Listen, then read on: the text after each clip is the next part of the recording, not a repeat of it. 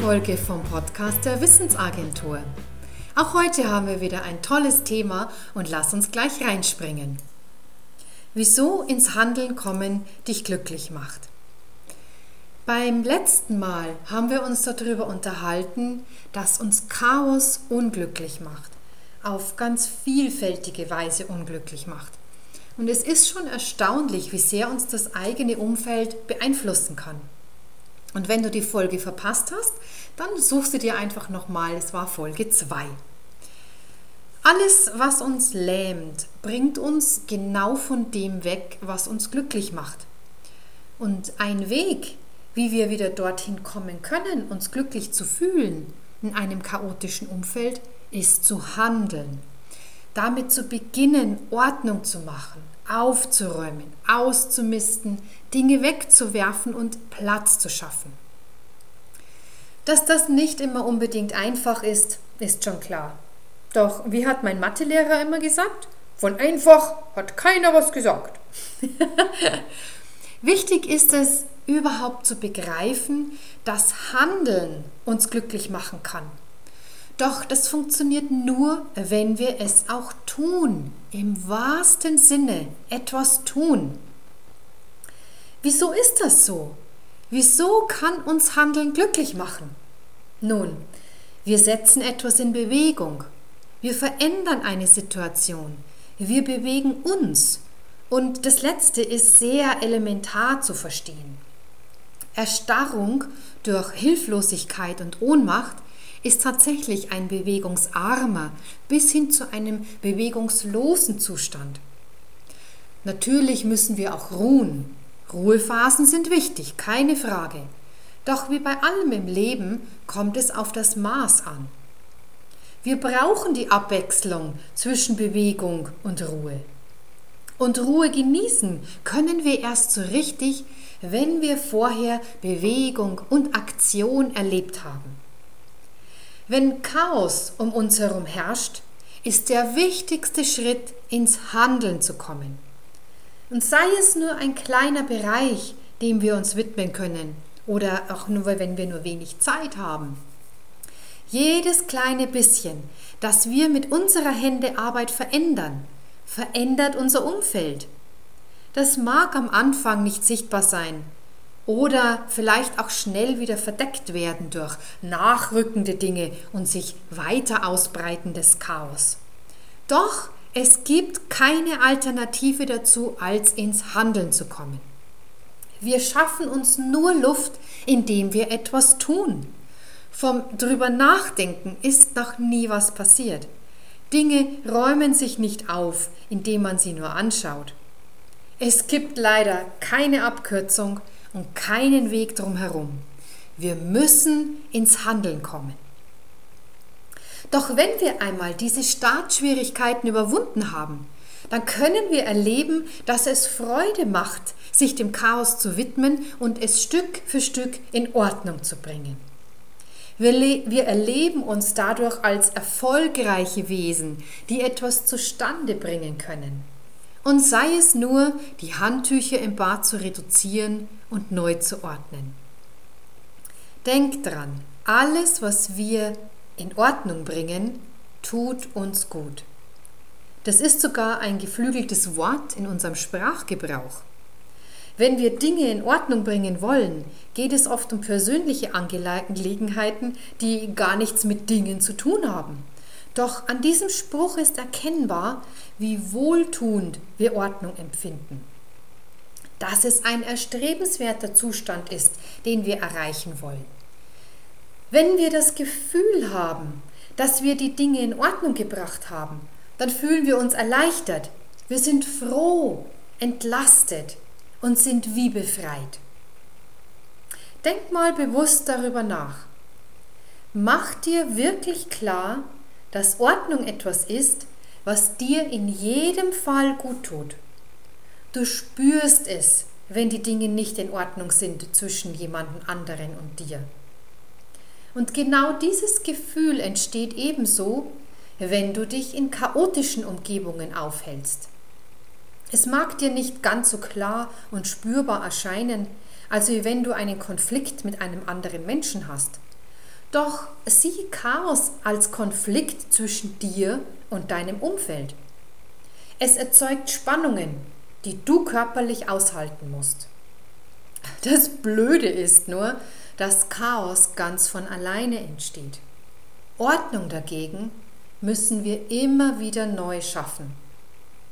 Doch das muss nichts Negatives sein, denn etwas zu ordnen bedeutet Klarheit zu gewinnen. Je mehr wir das Chaos im Äußeren beseitigen, umso klarer wird auch unser Geist. Wir sehen und erkennen plötzlich Dinge, die vorher in diesem lauten Durcheinander untergegangen sind. Und diese Klarheit fehlt oft in unserem Leben. Wenn wir über etwas Wichtiges nachdenken wollen, suchen wir instinktiv ruhige Umgebungen auf. Wir versuchen Ablenkungen zu vermeiden, damit wir wirklich konzentriert bleiben können. Und umgekehrt ist es wirklich schwer, in chaotischen Umgebungen Klarheit zu bekommen. Unser Geist ist so schnell abgelenkt durch alles um uns herum, dass es ein ewiger Kampf ist, den Fokus auf eine Sache zu bewahren. Nicht umsonst empfinden wir vollgestopfte Räume als laut und unangenehm. Es macht unruhig, von vielen Dingen umgeben zu sein, die sich nicht in einer harmonischen Ordnung befinden. Dann gibt es wenig Klarheit, da der Raum schon besetzt ist. Je mehr Zeug, umso weniger Energie, um Entscheidungen zu treffen. Da gibt es nur einen Weg hinaus. Ins Handeln kommen. Ja, ich weiß, das ist etwas, was uns nicht immer leicht fällt sich mit seinen ganzen tausenden Dingen organisieren zu müssen, bedeutet viele kleine und große Entscheidungen treffen zu müssen. Das kann ermüdend sein. Doch es macht uns auch klar. Minimalismus ist eine Form des Lebens, die uns ermöglicht, freier zu sein, da wir weniger Besitz haben, um den wir uns kümmern müssen. Es bedeutet auch, weniger Entscheidungen treffen zu müssen. Und niemand muss das jetzt nun ganz radikal umsetzen. Doch wenn wir ins Handeln kommen, erkennen wir zunehmend, welche Dinge uns wirklich gut tun und welche nicht. Welche Dinge wir wirklich brauchen und welche wir schon jahrelang unbesehen nur mit uns mitschleppen. Das Chaos durch Handeln besiegen bedeutet, wieder in deine eigene Kraft zu kommen. Und auch wenn das Ausmisten und Ordnen dich erstmal erschöpfen mag, ist es doch die wohltuende Wirkung, die ein geordnetes Umfeld auf dich hat. Das ist wie ein Ruhequell, der dir Energie gibt. Wenn wir uns all die negativen Auswirkungen ins Gedächtnis rufen, die ein chaotisches Umfeld auf uns hat, und dem entgegensetzen, wie sehr wir von einem beruhigten und geordneten Umfeld profitieren können, dann ist es wirklich keine Frage, was wir zu tun haben. Das Problem ist der Weg dazwischen. Vom Chaos zur Ordnung zu kommen, bedeutet oft unangenehme Gefühle zu erfahren. Keine Lust mehr zu haben, alles hinwerfen zu wollen, sich einfach nicht mehr damit befassen zu wollen. Doch letztlich ist genau das die Kunst. Zu lernen, wie man mit diesen unangenehmen Gefühlen umgehen kann. Der Trick besteht darin, im Handeln zu bleiben. Egal welche Gefühle auftauchen, auftauchen mögen, wie unlustig sich das alles anfühlen mag, einfach dran zu bleiben. Handeln bedeutet vorwärtskommen. Auch wenn es vielleicht ein Zickzackweg mit Rückschlägen sein mag. Doch letztlich ist Handeln die einzige und beste Art, Chaos einzudämmen.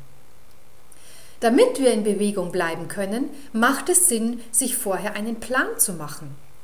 Erst einmal einen Überblick verschaffen, bevor wir loslegen. Auch das mag uns schon wieder überwältigen, wenn wir ein Zuhause und ein Arbeitsumfeld mit vielen Räumen und tausend kleinen Dingen haben.